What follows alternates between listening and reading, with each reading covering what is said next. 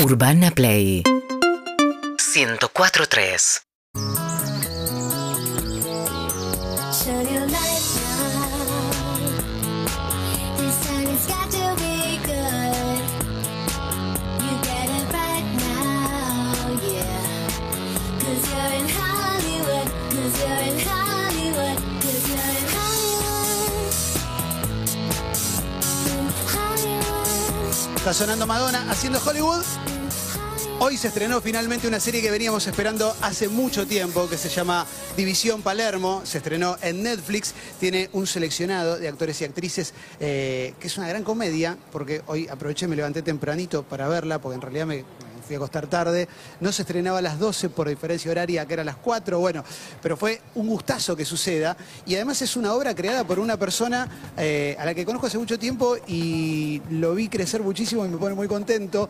Y además vino acompañado por otro gran actor que también me parece un grosso. Estoy hablando de Santi Koroski y Daniel Hendler. Espectacular. Gracias por venir, muchachos. ¿Cómo No, están? gracias a usted. Bien, bien, contento. Eh, hace tiempo me venían escribiendo para, para venir y la verdad que estaba tan tapado. Decí todo, con- Santi, hace un tiempo, hace un año. Hace un año. Hace un año que, que- que su productor me escribe eh, mes, eh, mes por medio, che, ¿cuándo estás? Y la verdad es que como me tocó hacer muchos roles, estaba totalmente quemado. Primero el rodaje, después la edición.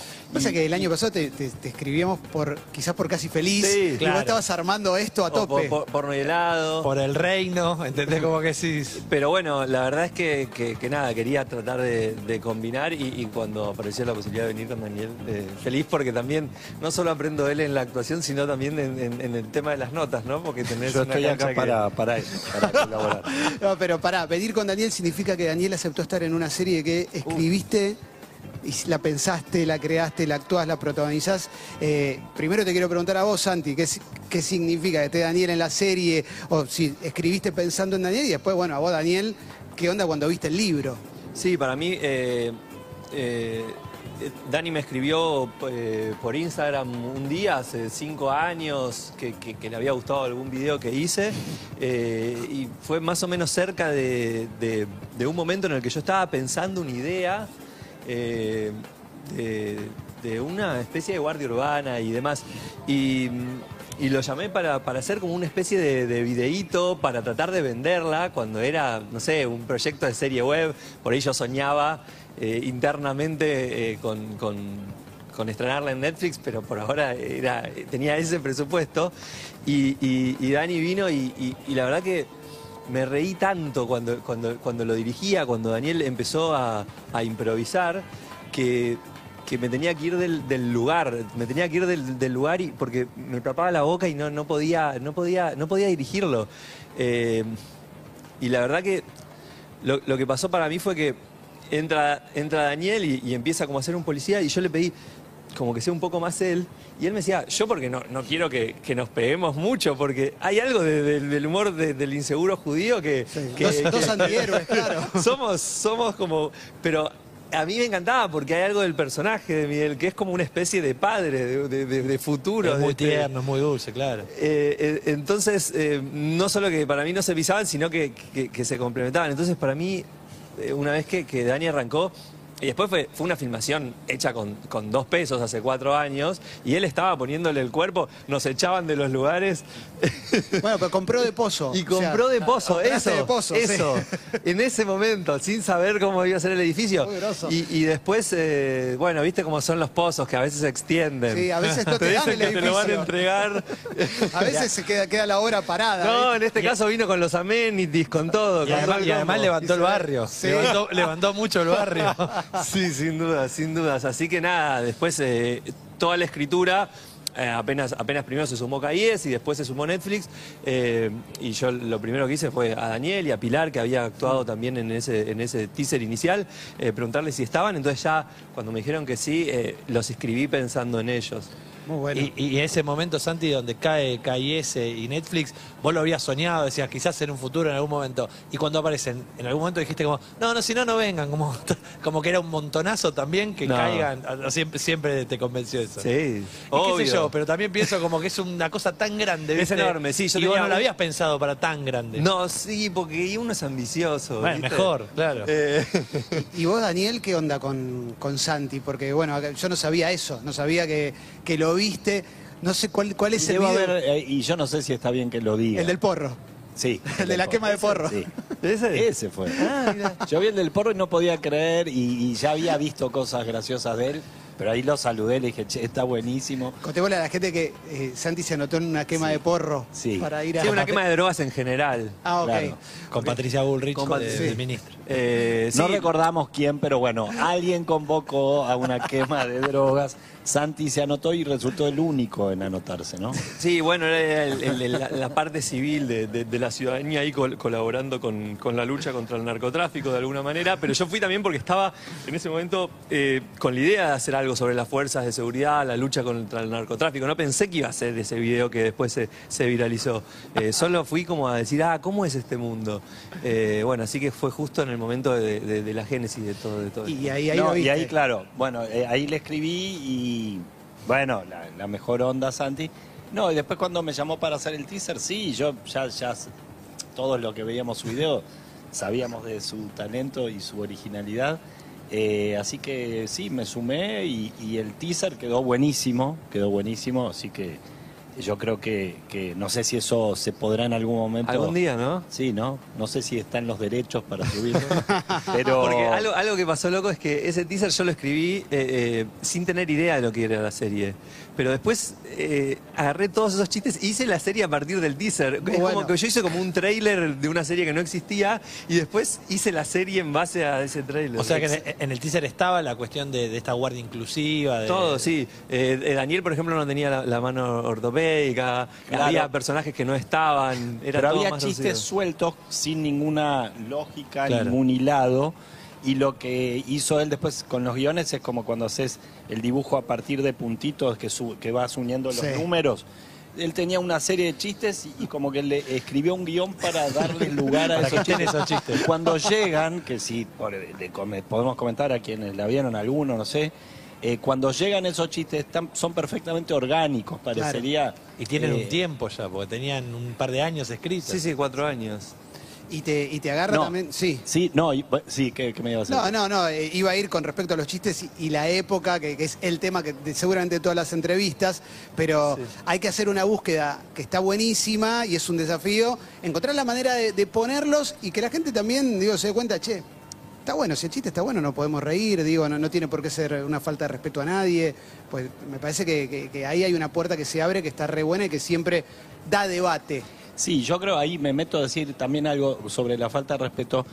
Claro, los chistes no tienen por qué ser una falta de respeto a nadie, pero al mismo tiempo, cuando se falta un poquito el respeto a todos, también hay que ser inclusivos y faltar el respeto a cualquiera. Total. Eh, No que no hay minorías a las que no se les puede faltar respeto, pero a, a otros sí.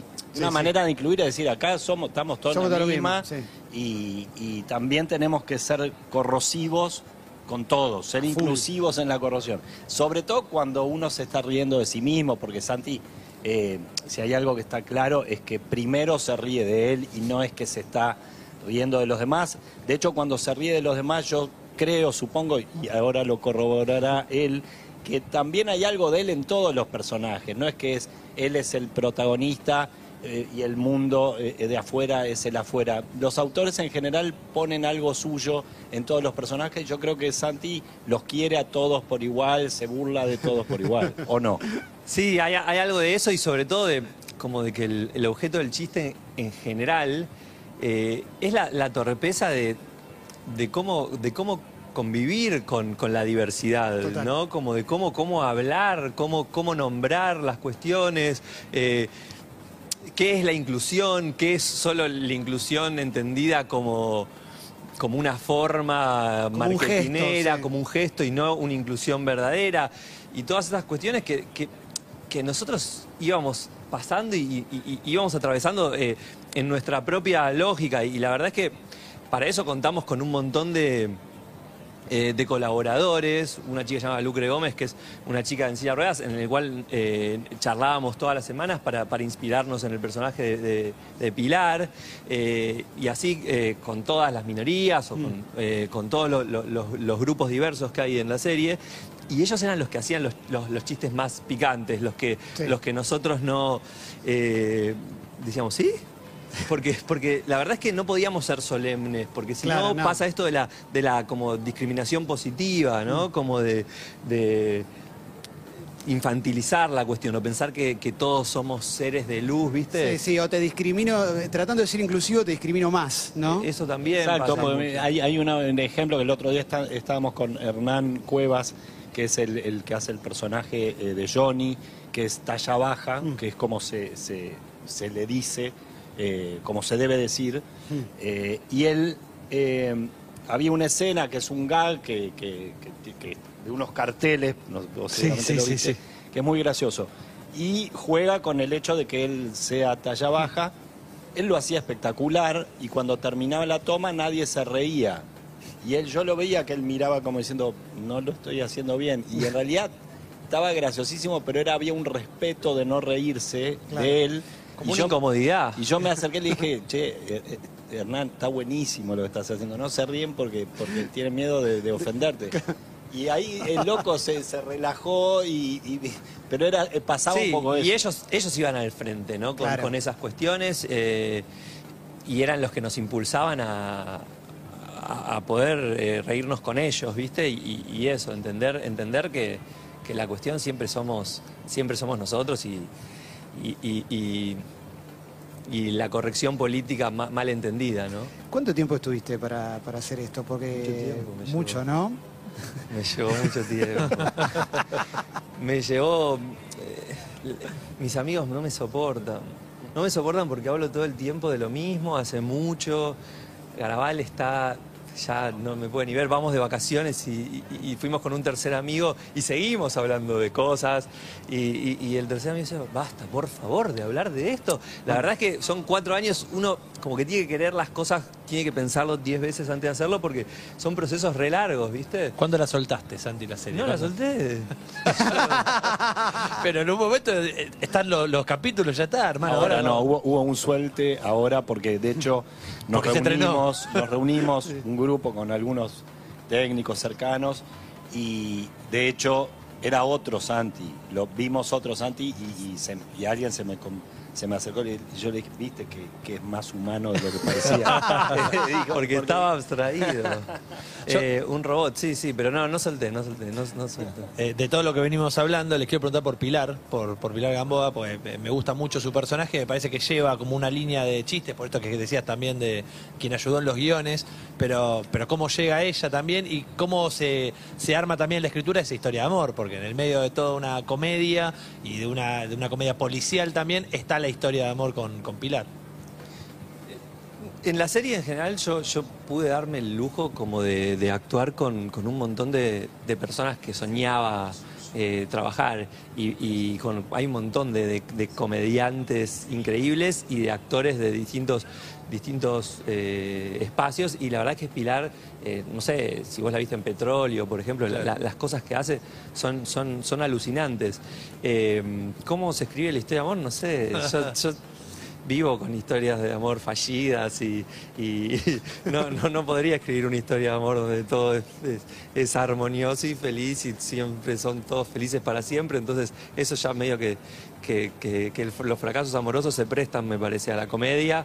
eh, y, bueno, me parece que la, la- la fuimos escribiendo de ahí con, con muchos guionistas increíbles, con uno de ellos Ignacio Sánchez Mestre, que es eh, la pareja de- Claro. de, Pilar, entonces le escribíamos todo por Zoom y de repente estábamos con, con Ingu, con Flor Persia, con Martín Garabal, con eh, Martina López Robol, ahora nombras a uno, te nombras a todos. Sí, ahora Mariana está, Guay, vas a quedar mal con un montón de gente ahora. y mucha gente más. Pero eh, estábamos ahí y aparecía Pilar atrás y, y decía una frase, opinaba hace un ratito, como, como la verdad que estuvo, estuvo involucrada eh, desde siempre. Y, y- y a mí, yo mientras editaba, eh, porque Pilar eh, eh, eh, hizo la serie embarazada, digamos. Eh, llegó a tener como ocho meses de embarazo. Es brutal, es brutal. Y hay escenas que, de hecho, de las más riesgosas, con ocho meses, que estaba ahí a punto de parir. Sí, sí, obviamente adaptamos, adaptamos también cuestiones y demás, pero, pero ella dándolo todo y, y, y en un momento, obviamente, cua- cuando, me enteré, dije, uy, ¿qué hacemos? Y mientras editaba la serie y veo, veo las cosas que pasan entre nosotros y los gestos que ella hace, las cosas tan chiquitas, que yo decía, uy, qué bueno que está, qué bueno que pudo estar, ¿no? Como que me pasaba eso. ¿Y qué onda? Esto también es para los dos, porque digo, si viene acá no, Daniel, pero lo has hecho. ¿qué onda escribir algo y después llevarlo a cabo y tener que dar indicaciones? Eh, ¿Cómo se llevan con eso? También por, lo pienso por, por cómo deben ser las personalidades de ustedes, que los imagino como más tranquilos, acaso más inseguros, como dijo Santi hace un ratito. Digo, la cosa de plantarte para, che, tengo esta idea, me gustaría que la hagamos así, en un proceso largo. ¿Querés empezar vos? Porque vos también sos actor, director. Sí, no, no sé, tendría que pensarlo, pero, pero me parece que cuando uno persigue algo, alguna idea, que a veces este, es que tiene que ver con una idea, un capricho del cual se empieza como a entramar y a, desarrollar algo mucho más complejo, pero en el fondo uno está persiguiendo algo que no puede explicar y por eso hace todo ese lío. Y entonces esa convicción interna es la que hace que, que uno si- si- sin perder amabilidad o perdiéndola, yo creo que no, nunca la perdí, pero, pero a veces uno puede ser que se enloquece un poco, este, buscar la, vía de, comunicarte y de armar el, el mejor equipo y de, que las cosas este, lleguen a su lugar y uno se olvida de esas inseguridades. De hecho, eh, cuando la primera vez que yo dirigí, este, yo tenía miedo, como ya, viste, venía dirigiendo teatro, cortos, pero era el primer largo y, quería el primer día llegar al set y, y tener credibilidad. Y ese miedo desapareció en el primer momento en que vi en el monitor algo, ya, ya está, porque ahí eh, te metes en un camino y te olvidas. Yo, yo no me olvido. yo, yo dirijo desde la inseguridad y el miedo y todo eso y lo llevo así, así. Y, y, digamos, eh, por suerte tengo un montón de, de- Tenía un codirector, tenía un montón de, de actores increíbles en los cuales apoyarme, pero me burlan mucho porque soy de pedir, ahora hacerlo un poquito más alegre. Bueno, y ahora... Ahora un poquito más serio, un poquito más policial. Y, como- y en Es como una app donde él tiene todas las opciones y después va eligiendo. Pero, pero la verdad que sí. eh, no sé, ahí avanzando con, con- con- con- como con las cosas de uno, no es que uno me, me pongo y me, saco la capa de, toda esta locura y, me pongo en, un director eh, mandón. Y, esto, División Palermo, una serie en Netflix, una serie que digo, ya, ya se estrenó y ya está todo el mundo hablando. Eh, ¿Esto era lo que buscabas vos, Santi? Digamos, poder hacer una serie propia en algún momento. Digo, pensando en él, Santi hace unos años, ¿no? Haciendo video, eh, digo, oscilando entre, entre trabajos, siempre desde una parte creativa como muy presente, pero también como, no sé, buscando un camino. ¿Iba por acá? ¿Va por el cine también? Digo, ¿te lo vas planteando así o...? Sí, obvio que a mí me gustaría hacer una película, digamos, Sí. pero, pero creo que esta serie es bastante cinematográfica. Lo que, lo que tienen las series para mí es que tiene algo cinematográfico y a veces tienen tiempos de, de- de televisión, digamos, a la hora de, de filmar, editar. Entonces, como que hay como una vorágine que, que, bueno, que hay que, que hay que adaptarse. Eh, pero sí, sí, es digamos como mi, mi sueño hecho realidad y al mismo tiempo esta idea de ten cuidado con lo que deseas, porque, porque cuando te toca esto, que, que como vos me decías al principio, eh, Que caigan estos que tanques, caigan estos claro. tanques, eh, vos estabas bien, yo estaba bárbaro, pero tenía gente, tenía un colaborador de guion muy experimentado que, que se me acercaba y decía, ¿vos sabés en lo que te estás metiendo? Yo decía, no. Y claro, Y con también ese, ese riesgo. La sensación con, la- con el producto Santi Korowski, digo, las cosas que ha hecho todos estos años, es que siempre había una factura técnica como muy buena, ¿viste? De Una calidad de imagen, de cosas muy lindas. Y yo no sé, ahora lo pienso a la distancia, ¿cuánto tardabas en hacer esos cortitos? Tardaba mucho, todo a mí me llevaba- me Quedaban llevaba muy lindos, quedaban demasiado. quedaban perfectos, digo. No, Bueno, y por eso también es como que me tienen que poner límites porque, Porque no lo soltaría nunca. No lo suelto, no lo suelto porque trato de que lo, lo- lo- lo- lo mejor posible y, y a veces el humor es muy del de que te pasaste dos segundos y ya se pinchó el chiste. Entonces, en esa obsesión también eh, eh, se encuentra, me parece que cierta, cierto timing de humor a veces eh, que funciona. Eh, y después, sí, no sé, es como, como ahora... Me gustaría hacerlo de nuevo, pero disfrutarlo el triple. Claro. Eso por ahí como es como que- subirte una montaña rusa, que te baja, al mom- momento la pasás mal y te bajás y decís, estaría para otra, Sí. ¿no? Yo dije, no, estaba, cuando estaba filmando decía, uy, no, no me imagino haciendo esto otra vez. Y ahora terminé y digo, bueno, ¿cuándo? Sí. Y, y antes Daniel hablaba de esos chistes ya pensados para el teaser y cómo se, se encuadraron en el proyecto final. ¿Quedó mucho afuera? Digo, e- eso estaba y se pudo trasladar. Y además quedaron muchos chistes afuera o muchos momentos que te hubiesen gustado tener. No, No. no, no, no. El guion era, era, era un fierro y, y se cumplió, digamos, más allá Sí. de que en el montaje eh, poden algunas cosas. Hay, hay chistes que. Hay, hay chistes que a veces están muy al límite. Eh, siempre parados del lado, para mí, eh, correcto, de- desde donde hacemos humor, pero hay chistes que, que- que son incómodos. eh, y la verdad es que eh, yo sabía que cuando los escribía. Alguien podía quejarse y yo tenía que decir no, pero pe- fíjate que el objeto del chiste, dónde estamos parados y demás. Yo estaba listo para esa discusión, pero la verdad es que a veces cuando no eran tan graciosos eh, y los sacaba, en la edición los sacaba, yo los, los puse, los, los ac- los actuamos, pero después cuando si estaban al límite y, y- y no habían quedado súper espectacular, afuera. Entonces el problema es que no sea gracioso, no el límite, porque del límite ya sabés de dónde venís vos, claro, entonces no... Hay, hay un personaje de la serie eh, que, que en un momento eh, yo, yo hago un chiste fuera de lugar, me dice, no, esos chistes no los podés hacer vos, esos lo- lo- los hago yo, vos, no- vos no podés. Y digo, ¿cuáles puedo hacer yo? Los graciosos, me dice, eso es un chico ciego. Me dice, vos podés hacer Los los graciosos y los de judíos. Y los de judíos, por supuesto. Che, Daniel, vos cuando, cuando actuás comedia, eh, ¿cuándo te das cuenta que la cosa funciona? ¿Funciona si, si es algo interno que te tentás mientras lo estás haciendo, si ves en, en el equipo, o te das cuenta ya leyendo el guion? No, en realidad co- eh, eh, las risas en el set para mí no solo son engañosas, sino que son malas alia- malos aliados, ¿no? Tremendo. Por- sí, sí, porque eh, muchas veces eh, se genera algo en el set que tiene que ver con el espacio-tiempo de ahí y, y con ese marco y, y es, y, y después el montaje exige otra cosa. Entonces, me parece que si, bueno, si ves a alguien bostezando, puede ser que te angustie, pero... Alguien dormido. Pero claro, pero cuando hay mucha tentación es peligroso porque uno se puede, uno se puede ir en esa, en esa cuestión de agradar ahí en el momento y perder el foco de esos tiempos para la edición. Eh, Me parece que es un equilibrio y que también tiene que ver con la mirada del director, este, que está viendo cómo quiere montar esa escena, ese chiste, y ahí es un equilibrio entre lo que pasa en el set y, y lo que pasa en los tiempos que uno se hace en la cabeza y el director manda.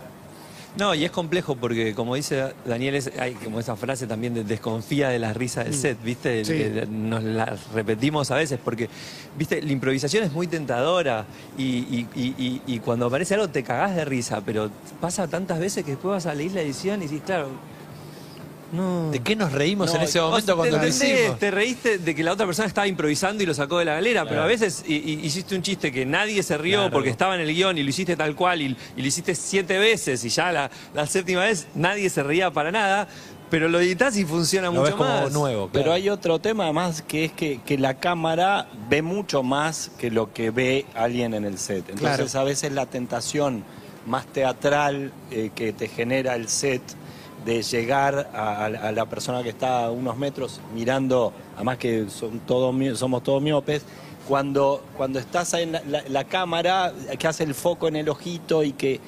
Después es un montón. Claro, no es que vos podés diseñar hasta dónde, la comisura de los labios hasta dónde va y no sé qué. Tenés que estar en la verdad del momento, porque eso te, te- te lo roba la cámara y si estás mintiendo se ve. Y a veces no se- ese filtro en un set pasa, pero después no, no, no, No, y, funciona. y- y al mismo tiempo también si no das nada de espacio a la improvisación, también está todo muerto, Claro, ¿viste? Entonces, sí. eh, yo tenía eh, Diego Núñez Irigoyen, codirector, eh, todo el tiempo me, me- me obligaba a soltarme. Yo que, que- que estaba asustado al principio y demás, era como que iba al guion porque el guion era gracioso.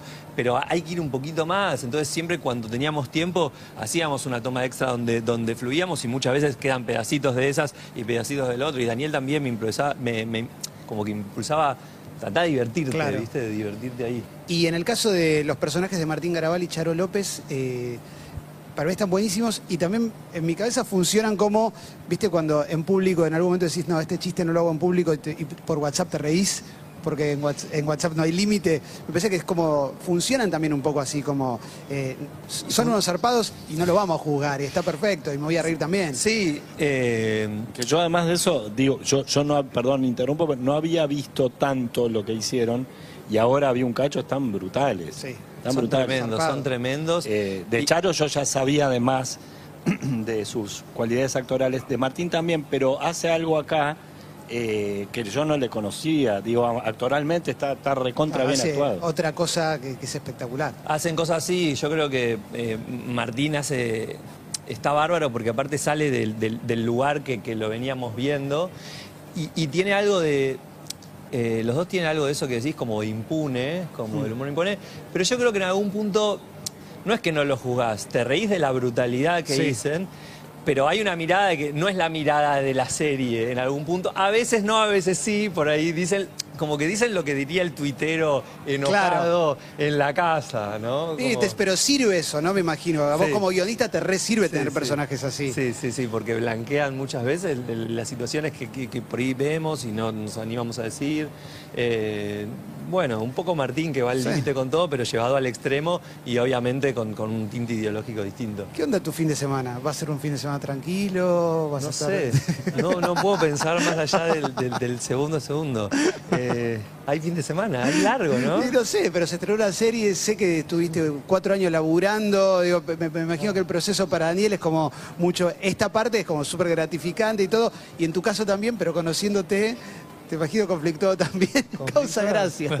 Porque me ves moviendo la pierna ahora, ¿no? Sí, sí, moviendo la gamba. No sé, ¿tendré que relajarme y disfrutar? No, No, no. eso no, Es- eso, eso es imposible. Tanto no te mierda. Aparte somos judíos, o sea, no, no sé, yo, yo, yo por lo menos no, no sé por dónde va ese mundo, pero bueno, lo intentaré. La culpa no va a aparecer acá, acá no, no hay lugar a la culpa, No, no, no, no, no tiene...